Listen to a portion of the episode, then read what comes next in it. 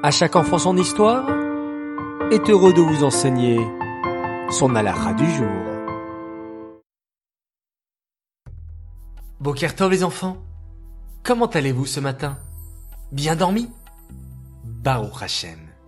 Je suis content de vous retrouver pour une nouvelle halakha. Écoutez, la voici. Durant l'exil, durant la galoute, nous accomplissons la Torah et les mitzvot, souvent avec des difficultés.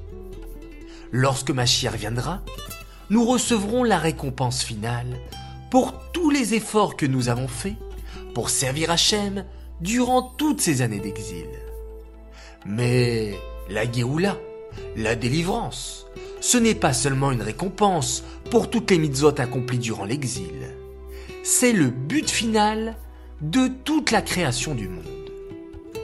Le but de la création du monde est de faire une maison pour Hachem dans ce monde matériel. Mais que signifie faire une maison pour Hachem? Écoute bien. Lorsque tu es chez toi à la maison, tu te sens à l'aise, tu peux jouer avec tes jouets, lire les livres que tu aimes et prendre tes repas entouré de ta famille.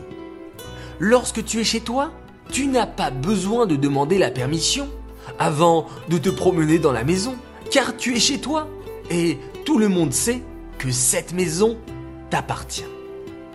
Eh bien, lorsqu'Hachem a créé le monde, il a décidé de se cacher et de ne pas montrer sa présence partout. Ainsi, on ne voit pas que c'est Hachem qui dirige tout et que nous devons accomplir sa volonté. Le but de la création du monde est justement de dévoiler dans le monde autour de nous que Hachem est le véritable patron, qu'il est présent partout et que nous devons nous comporter selon sa volonté. C'est ça, les enfants, faire une maison pour Hachem. Cela s'appelle en hébreu faire une dira bétartonym. Les enfants, place à la question. Dans quel but Hachem a-t-il créé ce monde matériel? Réponse 1. Pour que nous puissions manger et boire. Réponse 2. Pour que nous dévoilions dans le monde la présence d'Hachem. Ou bien réponse 3. Pour pouvoir construire plein de belles maisons.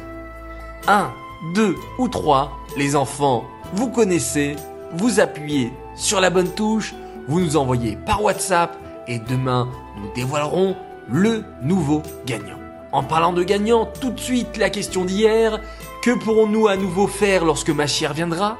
Il fallait me répondre réponse 3, accomplir toutes les mitzvot de la Torah. Bravo, vous avez été une nouvelle fois nombreux à m'apporter les bonnes réponses et notre gagnant s'appelle Shmuel Mimoun. Bravo à toi, nous te préparons un joli cadeau. Les enfants, je vous souhaite à tous excellente journée.